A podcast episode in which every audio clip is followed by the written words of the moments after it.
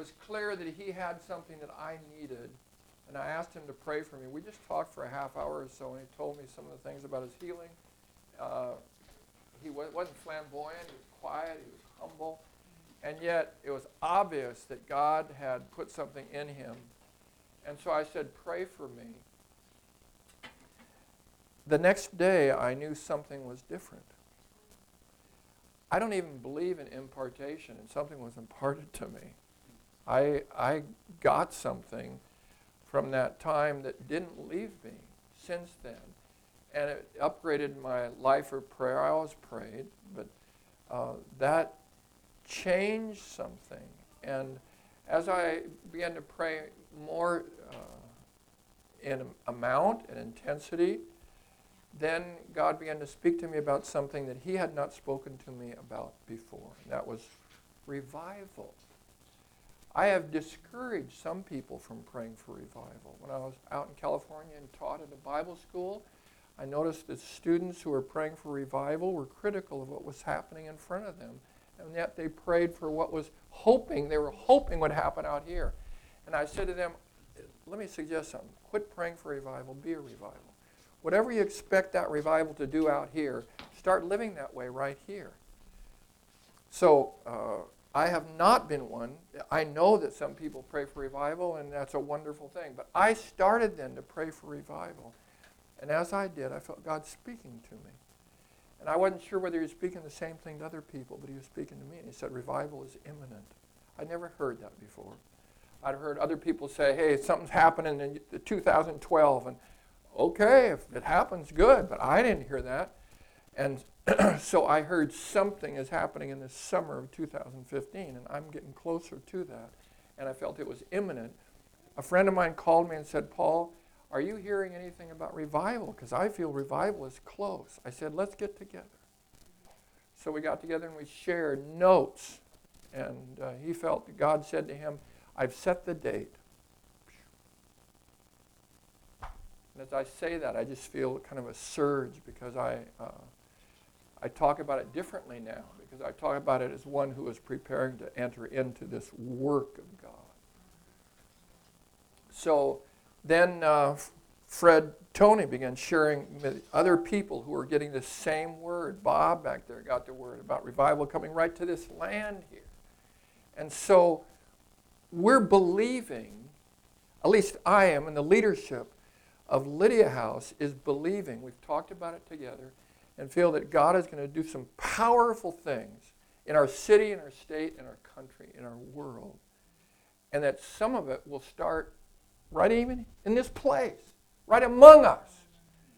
And we don't say that with any pride, we say it with a sense of conviction.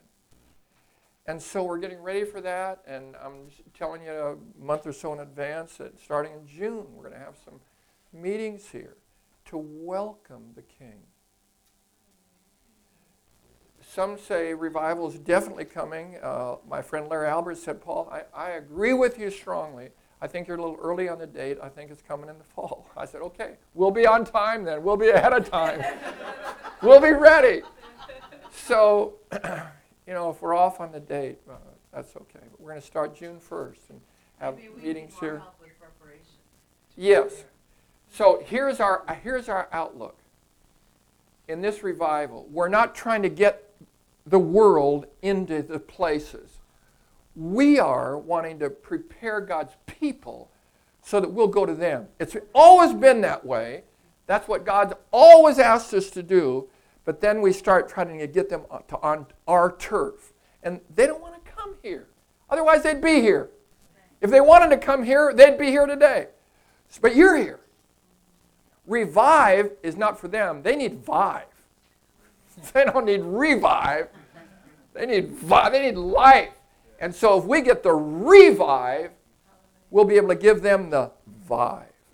So that's going to start in June. I'll tell you more about it in the weeks coming up. Okay?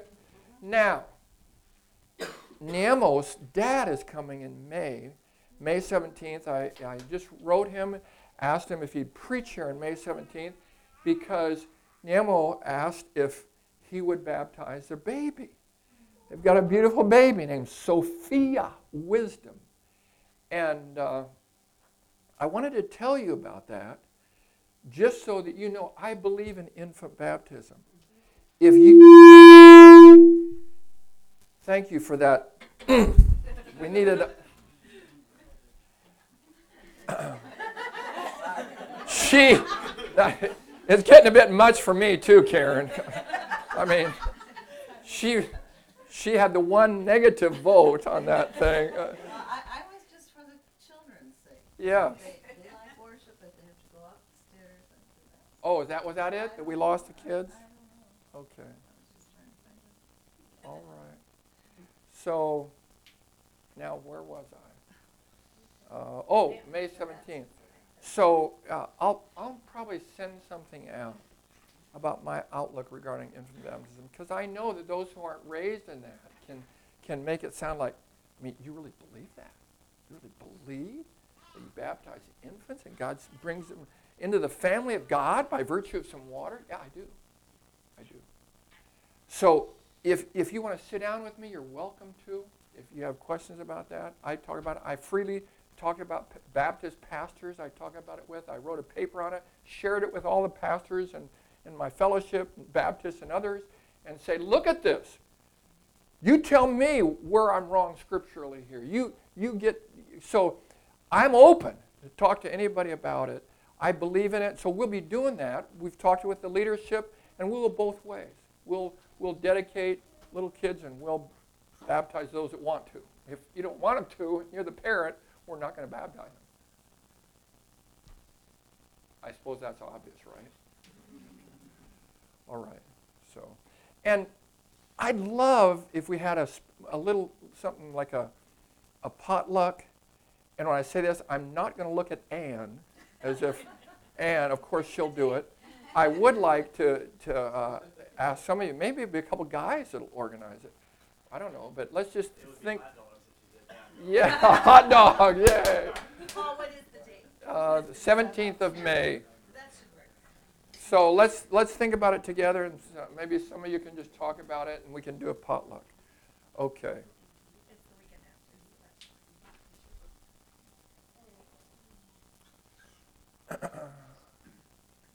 Okay, uh, let's, do we have any, any announcements that we needed to make? Uh, let me just, uh, pass the flyer around. Are these tickets free? Somebody found some Yeah, tickets over here. yeah, yeah, they're all, they're, any that we find, they're all free. Okay, so we got a, I got selling tickets. They're ten dollars each, but today they're free.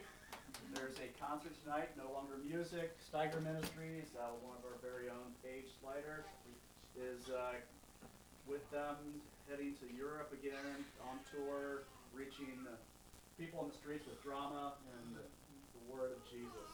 So, if you're interested, it's at Grace Church Eden Prairie tonight at, thirty? Six thirty, I'm assuming, there it is, six thirty. So, they will be sitting right here, if you'd like to go, if you'd like to take a friend, grab a couple, first come, first served. If you're really interested, you better run up here now. You Get them. Any guests, any visitors this morning? Any newbies wanna sign up for, uh, sheet? If you haven't signed up, I'm just gonna leave it up here since there's no hands, nobody's brave enough. I I see familiar faces, so welcome to Lydia House.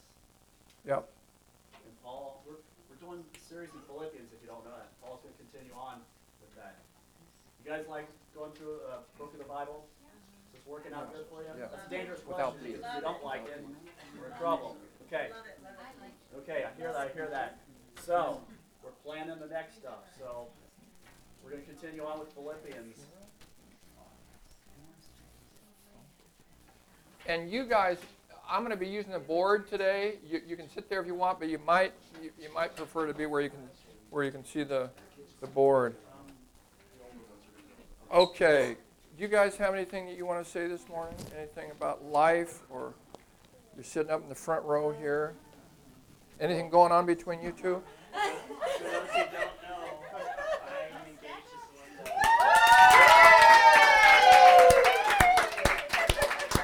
She said yes. I'm very flattered.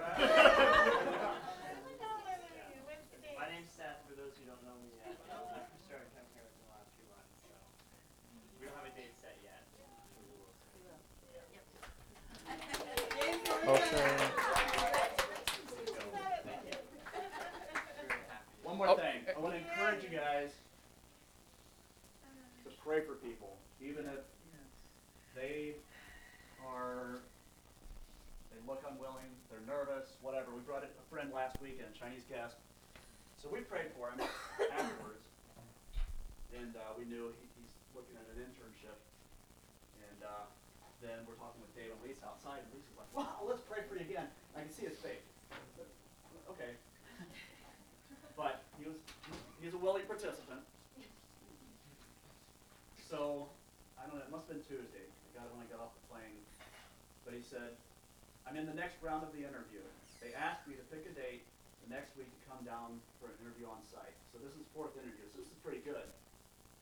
I'm so excited, it is like God is responding to your prayer. So, again, ask him if you can pray for him. And just dive in. I mean, right there, do it. And, uh, and bring people. Fun. Good, good, good, Yeah, yeah. good, good. Tom, could we Thanks, also Lisa. pray for Nepal? Uh, that was the devastating earthquake, thousands have, that have died. Yeah. This was yesterday. Go ahead, lead out, honey. Well, Father, I, I especially, uh, I, I, I have a heaviness on my heart because my, um, my girlfriend from college days, finished girl, is a missionary, Paul and Becky Hagan, they have been here. Is this They a prayer or missionaries are you gonna- there. Okay. Yes, Lord, you know about all that. And, uh, Father, they are safe, but it's right where they've been ministering. Kathmandu, Pokhara, I believe is the name. Lord, do you know about all this. And so, Father, you asked us to come to you, and we pray that you would comfort all those who have lost parents, Yes. all those parents who have lost children. Father, that you can make peace now with this, the land, calm the land so that there's no more of these earthquakes. And most of all, Father, that people's hearts would turn to you now. Let them turn to you. Thank you for Samaritan's Purse and others that are going over and helping. Thank you, Lord. Amen. Amen. Bible says we're going to see an increase of that kind of thing. So it's going to happen.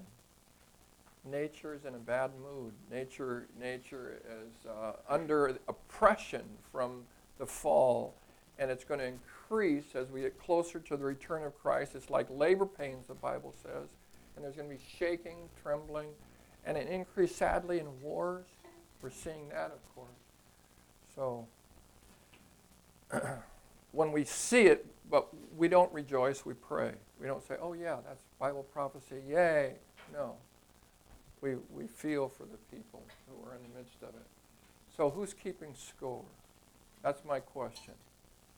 Anybody here keeping score? It's easy to keep score in relationships.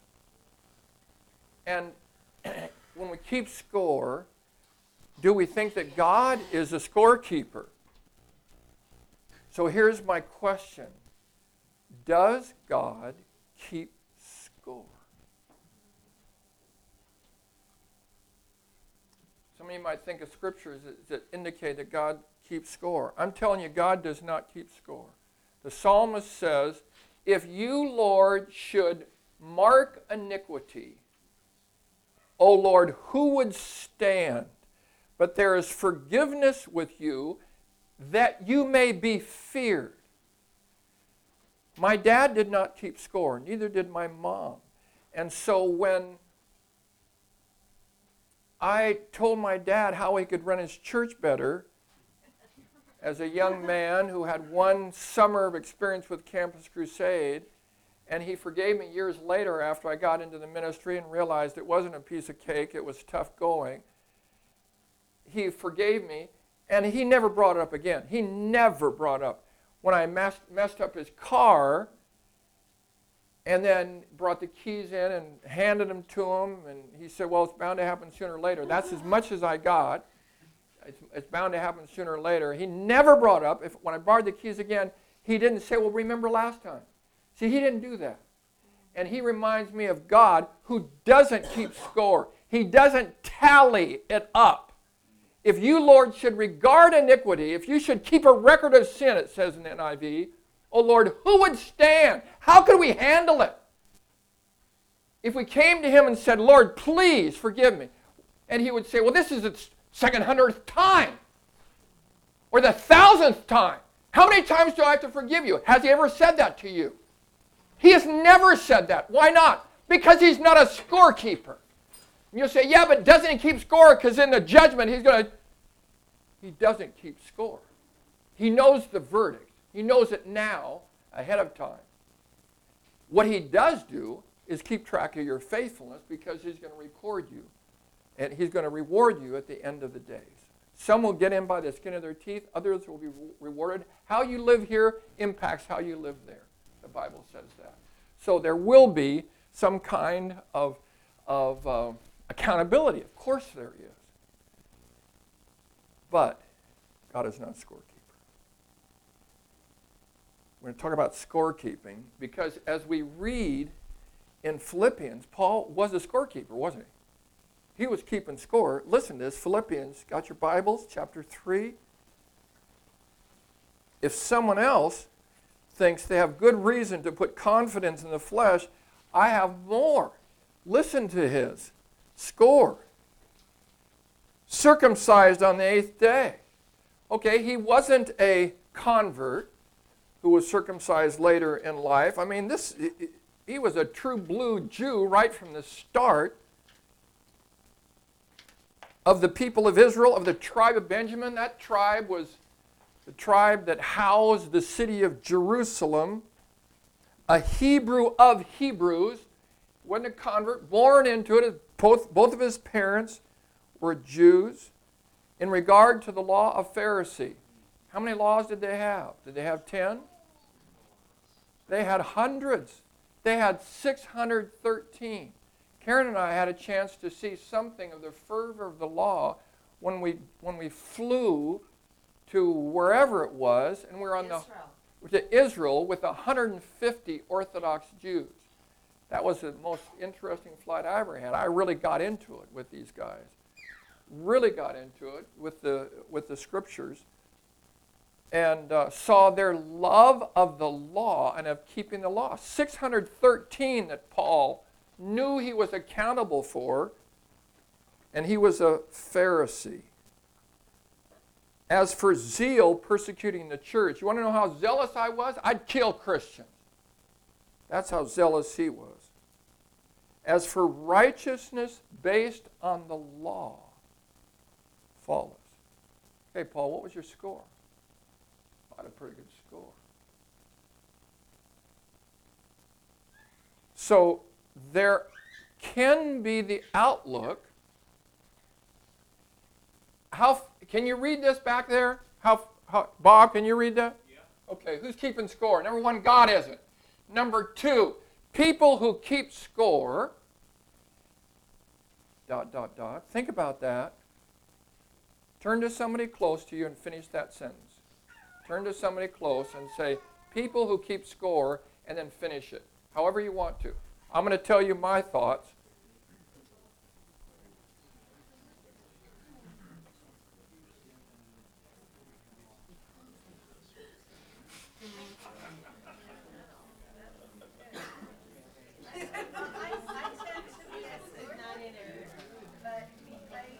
Five seconds. Okay. Here's what I get I get it from three places from the story of the prodigal son, the elder brother who's like a Pharisee, from the story of the Pharisee and the tax collector. Remember, Jesus told this parable about the Pharisee and the tax collector. He says he told this story to those who were confident in their own righteousness and looked down on others. Two men went up to the temple to pray a Pharisee and a tax collector. The Pharisee stood, saying to himself, God, I thank you like I, that I'm not like other people. I fast twice a week. I give tithes of all that I possess. Was he keeping score? Yes, he was. He absolutely was. He was tallying it up, And he thought, right, that he had a good score. I, I, I'm doing pretty good. Then here comes the tax collector. Did he have a good score?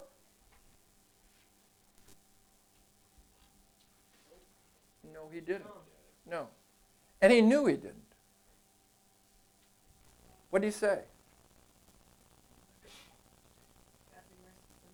God be merciful to me, a sinner. Jesus said, This man returned home justified. What's the word justification mean?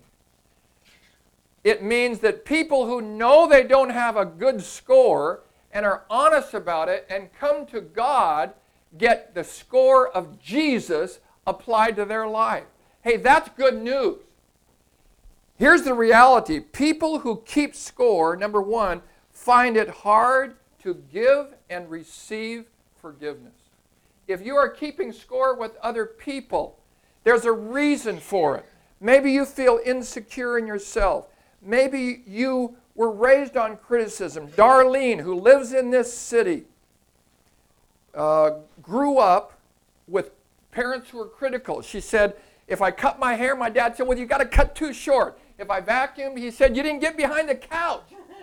and so she grew up feeling criticism.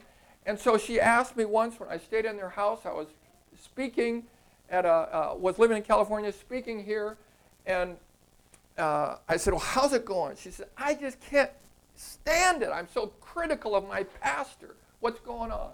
She shared with me this. You, you, you grew up on it. You knew how to keep score. Your parents kept score with you. Any of you raised with parents who kept score with you? Okay?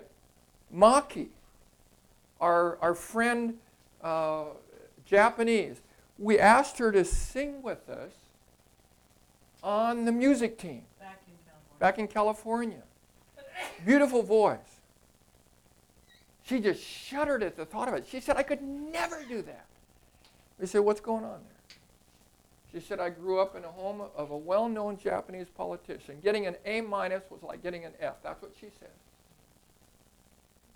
He was a perfectionist. He pushed her to the core. Wanted her to go to Harvard. She wanted to go to a Bible school. She said, when I played Scrabble, I had to win. And she got done playing Scrabble one day, and her friends who lost said, Well, that was really fun. Maki said to herself, I won, but it wasn't fun. That's how driven she was, and she kept score. And so she couldn't get a bad score. She had to get a good score. So it, it was too hard for her to accept challenges.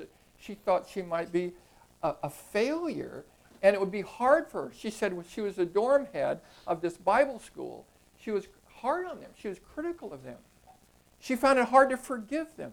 People who keep score find it hard to give and receive forgiveness. Think elder brother. Okay? The elder brothers, yeah, I'll be right with you. The elder brother said, I've slaved for you, and you've never, never given me a kid. But when this stinking son of yours, I added a word there, when this son of yours, he didn't call him his brother. This, see, he didn't like him. He wanted to shame him. He didn't want to forgive him. It's hard. If you're keeping score, forgiveness is hard. If you're keeping score with your spouse, forgiveness is hard. If you're keeping score with your kids, it's hard. You want them to remember things, and so you'll remind them of things to help them remember so you can stick them with those things if, they're, if, if they forget. God forgets, and He doesn't forget. I mean, it's He removes it as far as the east is from the west.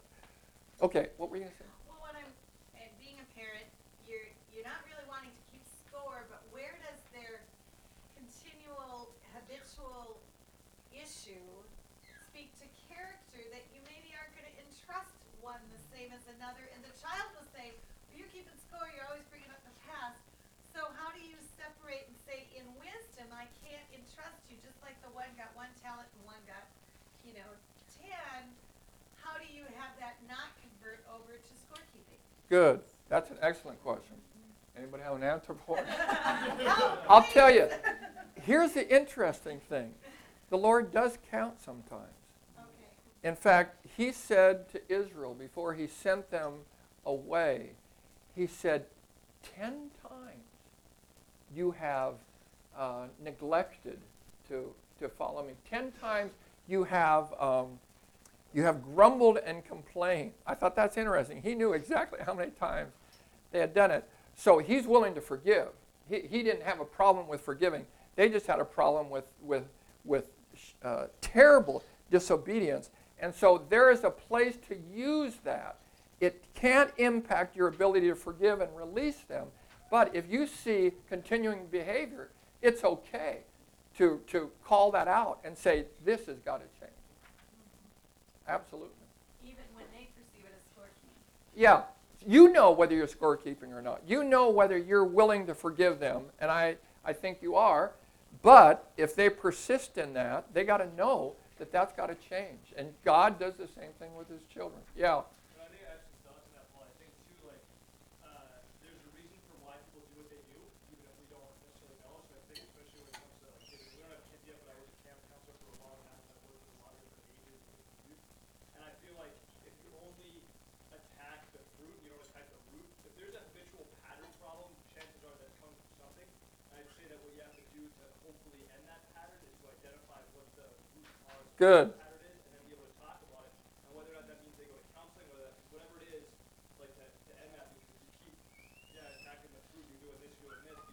And that's a, that's a really good thing. That's a, a, a good thing to remember that, that uh, I remember I told you my father said to me long before I heard it from Lion King, remember who you are.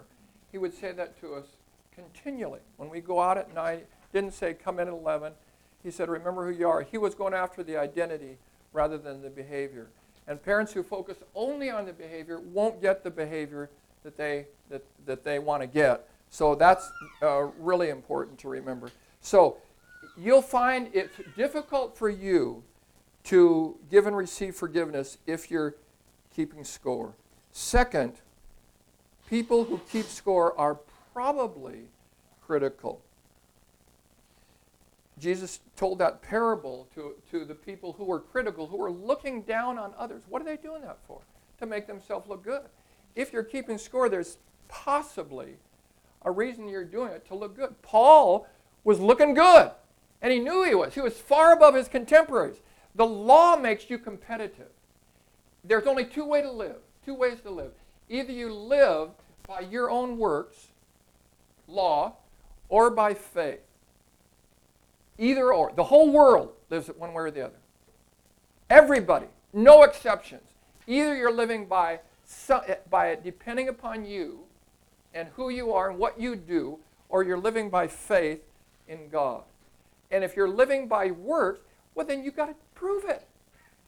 And so you've got to look good. And even if you aren't doing good, you want to at least look good. You're going to fake it because that's important for you to look good. And so criticism actually helps in a crazy way because then it kind of boosts it for you. So if you have a problem with criticism, it may be that you're keeping score. Third, people who keep score are finding value in their behavior rather than their identity. It's interesting how people ask, oh, uh, uh, tell me about yourself, we go to what we do rather than who we are. But when, if we want to walk into our destiny, we must know our identity. Think Lion King. He had an identity because he had a loving father who loved him and cared for him, and he knew who he was, and he sang about the day, I'm going to be the Lion King. He knew that was his destiny because he had an identity. I'm Mufafa's boy. Mufafa. Mufafa. I'm the son of Mufafa. and so, so he was good about that until Scar messed him up. Scar messed him up. And now he's not a lion king anymore. He's hardly a lion. Lions don't eat grub and play in the forest and hang, hang out, do nothing, and be lazy. And Nala comes back to try to tell him, You got to go back. And he got angry with her. He didn't like that because she was pushing him to walk into his destiny. And, and when you've given it up, to go, to go back and do that is pretty difficult. But he finally was able to face it when he was called to his destiny. Remember who you are. and Rafiki made him look into the. And what did Rafiki say? Come on. You said. Look harder. Look harder. Look harder. Look harder. It doesn't matter. It's in the past. So, if you're finding your value in what you do, look at this. I had devotions for a month straight. That should give me some points, right? No. I don't need any points. If we're, if we're keeping score, we're, we're tallying up. And then if we don't, we feel we've lost something because God must be keeping score because that's important. And so I find value in something external rather than in, in my identity. I'm loved. I'm cared for. I'm special to my parents. I'm special to God. I know who I am. But finding value in external. Paul is finding value in these things that he was doing. And he was good at it. So he, had, he thought he had a, had a great score. And then those people are actually defending themselves from the love of God because they're thinking, God would love me more if I. Finish this sentence.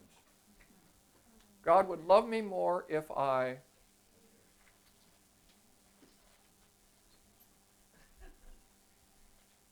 Performed better. Okay. If, if you can finish that sentence with anything, what's that? That's heresy, isn't it? God would love me more. As, as if God grades on the curve and you're not quite where others are. If God grazed on the curve, I'd be in trouble. You probably would too. And so God couldn't possibly love me more than He loves me today. Did I have my devotions this morning? Well, no, I guess I didn't. I haven't had them all week. I, I've had a tough week. I've been kind of down, down on myself. That didn't change anything in heaven. That, that I'm not going to tamper with that. And Paul was angry. If you read the early part of this, he's, he's, he calls circumcision mutilation. Because what they are doing is they're taking this external activity and saying, you need Jesus plus circumcision. You need Jesus plus discipline, or Jesus plus devotions, or Jesus plus church, or Jesus plus anything. There are lots of people in the church who are saying Jesus plus something.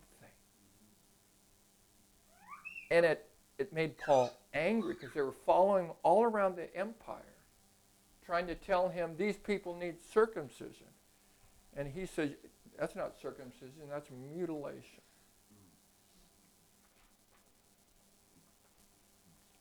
So, people who keep score, finish that one. Grace, grace is for people who don't keep score. Say that with me. You keep score, you don't get grace. It won't, it won't be accessible to you. But if you learn not to keep score, you walk in grace. Here are two ways. Let me just go over this with you. There are two ways to live, only two.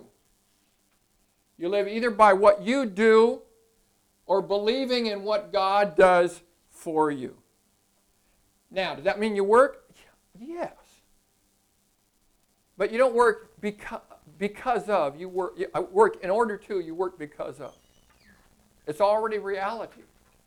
As I, I, Karen and I, I loved going with her down to my parents' house, and I worked hard. Why?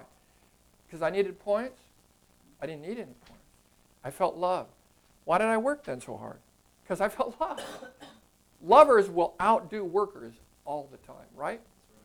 That's what Jack Deere said when he was with you. Because we're so loved, it just comes out of us. We, we want to. But the essence of it is I'm trusting in God, not trusting in myself. So one is internal. If it's up to you, it's internal. This is humanism. Humanism feels that you've got a divine spark within it. All it needs some little creativity to bring it out. And so Let there be peace on earth and let it begin with me. Crazy. See, it puts it on you. Drug problems. Just say no. That's the if all you've got is the law, all you've got is something inside of you, you've got this idiot program called just say no. What? What do you say to somebody who's been on drugs for 10 years? Say no. Oh, okay. if you don't have the gospel, which is the good news of God working it in me, then you're then all you have left is you're on your own. Get some help from people, but it's up to you. It's got to come internally. Paul called it external. It's alien. We'll, we'll read it in a minute. Here the emphasis on behaving, here the emphasis is on believing. It's two different ways to live. I, when I was young and, and was trying to get rid of things in my life that I knew shouldn't be there, and had thoughts in my mind, I focused on my behavior. Did it change my behavior? It didn't. Because I didn't feel like I had I didn't have the power to change. But when I turned, it's what you believe that changes you. And if you believe you're dirt, you live like dirt. If you believe you're a child of God, you're pure and holy and righteous and given that by God, and you start to think that way, you'll live that way, and it will show itself in your behavior. So you don't actually focus on the behavior, you focus on God, the one in whom you believe. So, I'm just going to read you some verses from Romans, and then we're going to look at the passage in Philippians, just to affirm that grace is for people who don't keep score. Chapter 1 of Romans, you've heard it before. For I am not ashamed of the gospel, for it is the power of God unto salvation to what? Everyone who believes. You believe the gospel? You believe the gospel that says that you are a sinner and don't deserve his righteousness, and so you believe that he has the righteousness to give you, and that when you're justified, what kind of score do you get? You get a perfect score. I am perfect in Christ. That is true. It's absolutely true. In Christ, I am perfect. I have a perfect score. That's what justification is. Sanctification is the working that out on a day to day basis. So I'm learning to be the person I become. I'm learning to walk that out in a righteous way. When Paul got a hold of this, he trashed his list. He threw away his scorecard and started living the gospel, and then he hated those Judaizers who were, who were tampering with the good news of the gospel, saying Jesus plus. Jesus plus anything is heresy. It's Jesus plus nothing. For it is God who is at work in you, both to will and to work for his good pleasure. That's wonderful. That's so wonderful. I don't have to keep score because God is working it in my heart. And I can believe in this. Do I strive? Yes, I do. Paul did too.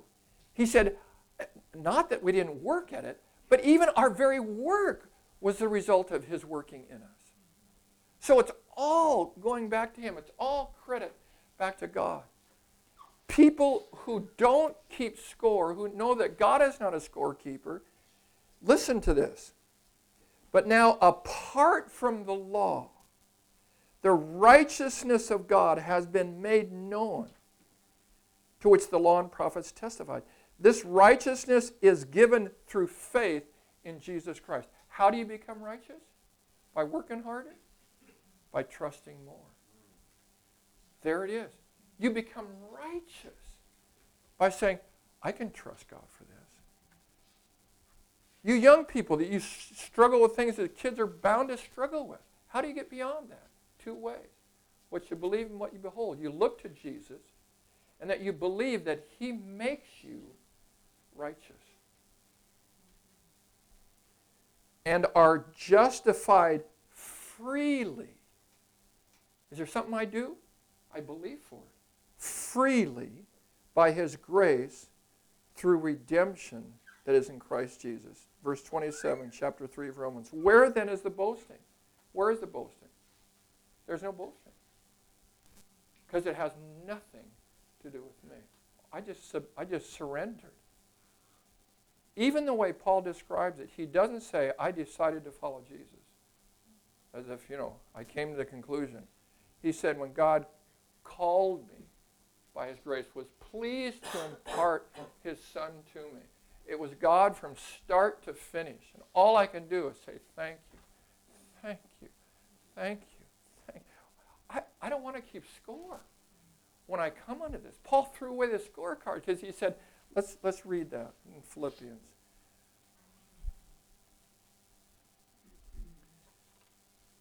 Okay, he, he records everything up to verse 6. He's telling what, what he, kind of scorecard he had, and he was pretty impressive. He was better than any of his contemporaries, any of them. He knew all of them.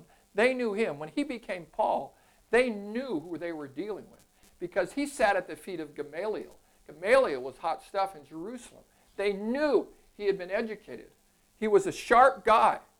He had passed all of them. And now he's throwing away the scorecard. Verse 7 But whatever were gains to me, I now consider loss for the sake of Christ. What he's saying is okay, everything over on this side, everything I did, this was a plus. This was all plus for me. I now take that and it's all a minus. It's nothing. Nothing I ever did amounts to anything. Now I'm putting my total trust in God. What is more, I consider everything a loss because of the surpassing worth of knowing Christ my Lord, for whose sake I have lost all things. I consider them garbage that I may gain Christ and be found in him. Now listen to how he says it not having a righteousness of my own. You don't have a righteousness of your own. Your efforts are, in Paul's words, garbage. Congratulations. That I may gain Christ and be found in him, not having a righteousness of my own that comes from law, but that which is through faith. How do you get it? By believing. Through faith in Christ. The righteousness that comes from God on the basis of faith. I have uh, got some pieces of paper here. Can you help me pass these out? Yeah, man. Every, everybody gets one if you want one, because I know that at different points in time, there's something within us that, here, give me some and I'll put them in the choir. There we go. There's, there's something within us that feels the importance as a parent, as a spouse, as a mentor, to, to tally up. And, and uh, if you have writing on yours, it means nothing. It's just music sheets. They're just scratch paper. Good songs, they're good songs. They're good songs. Karen will sing them for you if you want her to. reason I'm doing this is sometimes it helps to do something physical when it comes to scorekeeping. Raise your hand if you sometimes have a problem with keeping score with people or with yourself. Okay. See, it's epidemic. It, it touches us, doesn't it? It catches off off guard in relationships. We find ourselves keeping score. We find ourselves tallying things up. We remember things. And if, if we don't say it to the person, we say it to ourselves. And well, I'll, I'll remind them of this. I, God doesn't think that way. He just doesn't think that way. And so to be released into the freedom of not keeping score, the freedom of faith, the freedom of something that's external to me that I don't have naturally. I'm a sinner.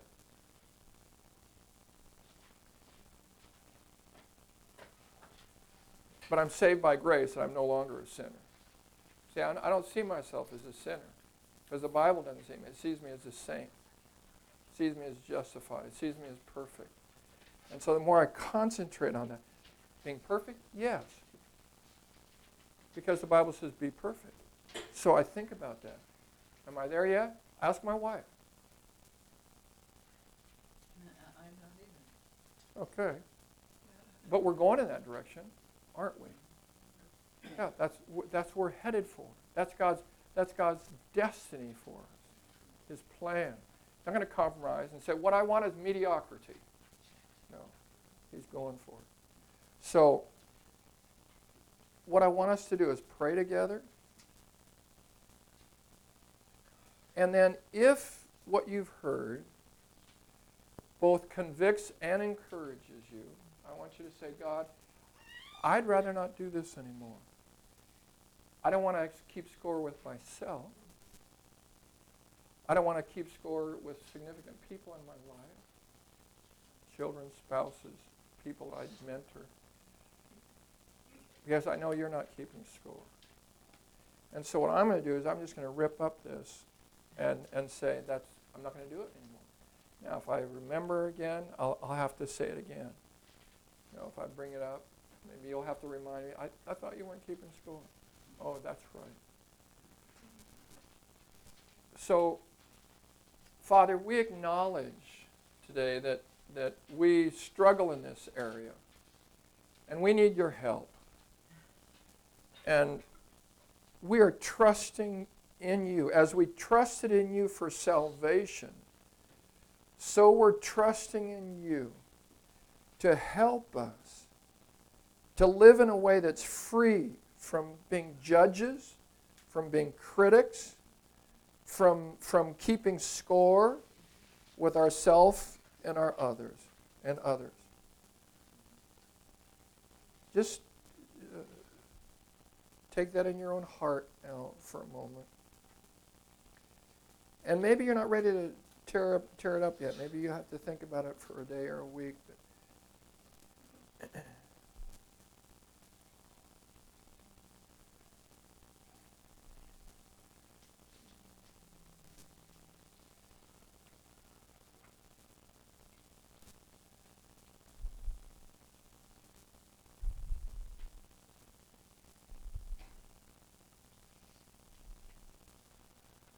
We're gonna we're gonna sing some songs now, and uh, that's why we did it afterwards. honey. you, you get it now? You understand? We're gonna sing "Oh the Blood," and and we're gonna believe for these to wash them clean. Okay. So you change your vote? I would catch so. Of course. Of course. Okay. So, uh, and you can sit, stand, and at some point, you know, we don't have to ra- tear these up together, but at some point, if you want to, just go ahead. I'm doing mine right now because I'm going to be playing. I'm just going to rip it up and I say no more scorekeeping for me. I don't need a scorecard. I don't need a scorecard for Karen. I don't need a scorecard for my kids. I don't need a scorecard for myself. I, uh, I don't need it. I don't need it. Okay. Sing with us. Oh, the blood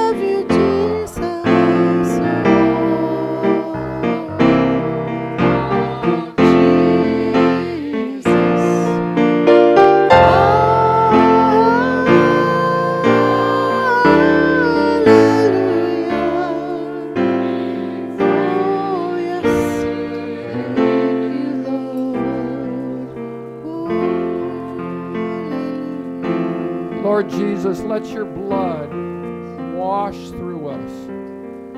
Oh, cleanse us, oh Lord. Yes, Lord. Cleanse us from our criticism. Cleanse us from our judgment. Se- Cleanse us from our self criticism, oh Lord. Some of us are t- way, way too critical of ourselves. Oh, God doesn't want us to beat ourselves up. And Father, help us through your Holy Spirit, because it is as your word says, our hearts, our own hearts can condemn Yes. us, but you are greater than our hearts. Yes. And Yes. who are we? Because you have created us. Who are we to look at you and say, oh no, oh no, we're not any good? Lord, it takes a bit of humility to say, I accept, I accept your love. Yeah. I accept what you are doing. And so we say yes to your work today. I just feel like this is really critical for some of you this morning.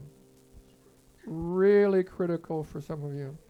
That, that this needs to be settled in your heart, that you will you, not be hard on yourself. Thank you, Jesus. It's not good. It's not right. It's not necessary. You don't have to be. It's a substitute for coming to Jesus. To be hard on yourself. It's better to come to Jesus than be hard. Oh God, heal. Heal Yes, this Lord. morning. Yes, Lord. We speak Bring healing. your healing. Raise your hand if you've been really, Jesus. really, really hard on yourself. You've just been really beating yourself up. Look around. Put your hand on somebody. Let's really believe for this one. Really believe. Oh. Oh, yes. Oh.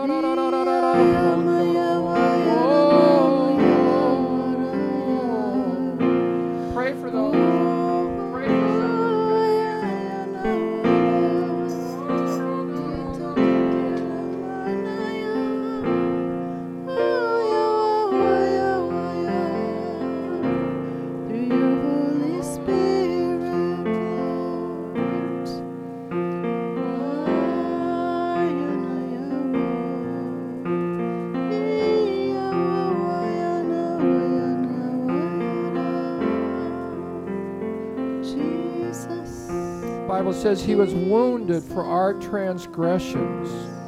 He was bruised for our iniquities. The chastisement of our peace was upon him, and by his stripes we are healed. Thank you. In other words, Thank God the Father beat up his own son so that you wouldn't beat up yourself. It's unnecessary. It's overextension. You can quit doing it. You can quit doing it now. In Jesus' name, you don't have to do it. You don't have to put yourself down. God affirms you. God loves you. God cares for you. Yes. We resist the devil's lie Mhm. that we need to be hard on ourselves. Next song.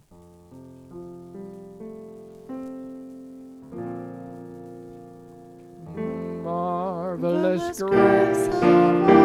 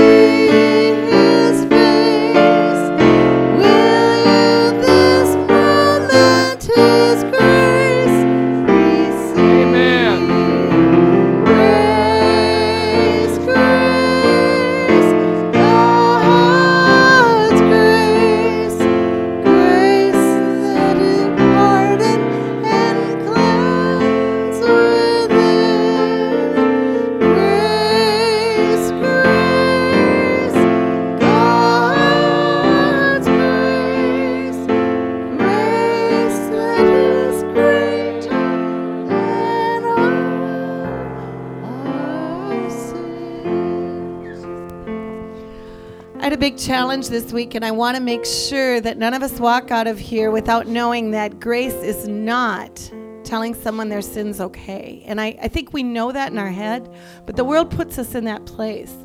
And there are times where those that we love dearest want us to give them our love, which is always freely given. I think that's the biggest thing up here, I'd say, is you know, people who keep score are conditional in their love. And that's what we are called to be is unconditional in our love. But grace is not saying sin is okay. And so, and I don't think you're saying that. Don't get me wrong. I heard your sermon. But I think that we have to be sure that if there's something in our heart that we have taken that step and taken it to the Lord and say, I am sorry and I want to receive your forgiveness. Like Jesus had the adulterous woman thrown at his feet and they wanted to have, you know, her condemned and he was standing there. He he didn't negate her sin. He said, "Go and sin no more." And there's a big difference. So if you've got something nagging at your heart, take the time to take it before the Lord. And if he has already said to you, "I've forgiven you of this," then you need to learn to walk in that grace because he's not holding it over your head. But if you haven't taken that step that says the Lord has put his finger on something and you need to get rid of that, God's grace isn't going to get rid of that feeling. And I have one of the dearest people in my life looking for approval right now, and I can't give it. Can tell her I love her, and she's walking under that icky feeling, but I can't take that feeling away. And I'm going to misquote you, I know, but Lisa gave me a quote a few weeks back that I've stood on that telling someone, being kind to someone's sin is the cruelest thing you can do. So let's not give out cheap grace.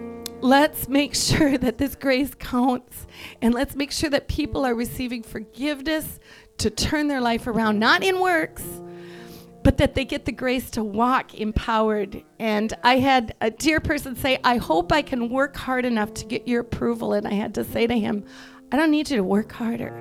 I need you to yield. I need you to yield to God who's already has spoken to you what you need to do. So I'm not looking for you to work harder for my approval. Amen. Amen. Yes. Hallelujah. Amen.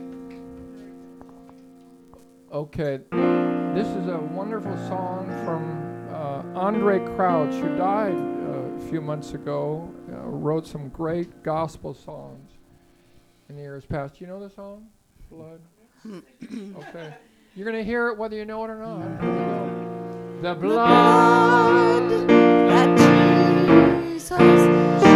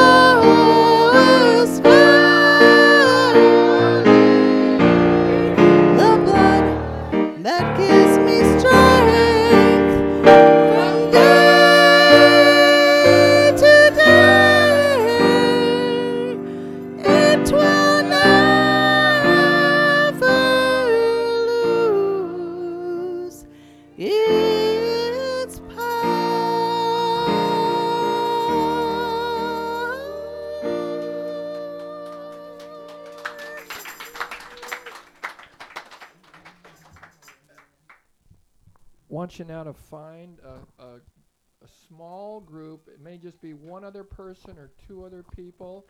We're going to give the benediction in a moment. And uh, here's our time to really take this home, if you haven't taken it home yet. That you live. How do you live? I live by the grace of God. God is, as one man said, God is not oppo- opposed to effort. He's opposed to earning. Earning makes you feel entitled to something. And then when you don't get it, it makes you feel like a victim. If you got what you deserved, it wouldn't be good. We acknowledge that we're broken by sin, but we're saved totally, 100%, not Jesus plus anything, Jesus plus nothing. We're saved by the righteousness of God found in Jesus Christ. And that's the way we live continually. The gospel needs to be preached to ourselves every day throughout our life because we live by faith. We live by the faith of God in me, working in me. His righteousness is, is uh, being, being declared to me day by day. So I live in the joy of that. And then I get tripped up because I start keeping score. I, I start trying to perform. And I want to stay free from that. So I'm going to pronounce the benediction, and I want you to get in groups and just say, hey, I'm struggling in this area. Get prayer. And it, it you know, can be for two minutes or however long you want it to be. It can be for 20 minutes. So, any questions about that? Or anybody want to share anything before we go to, before we go to prayer? Anybody have anything? Yeah, Stephen? Uh, you can stand. I'm standing. You, we're standing.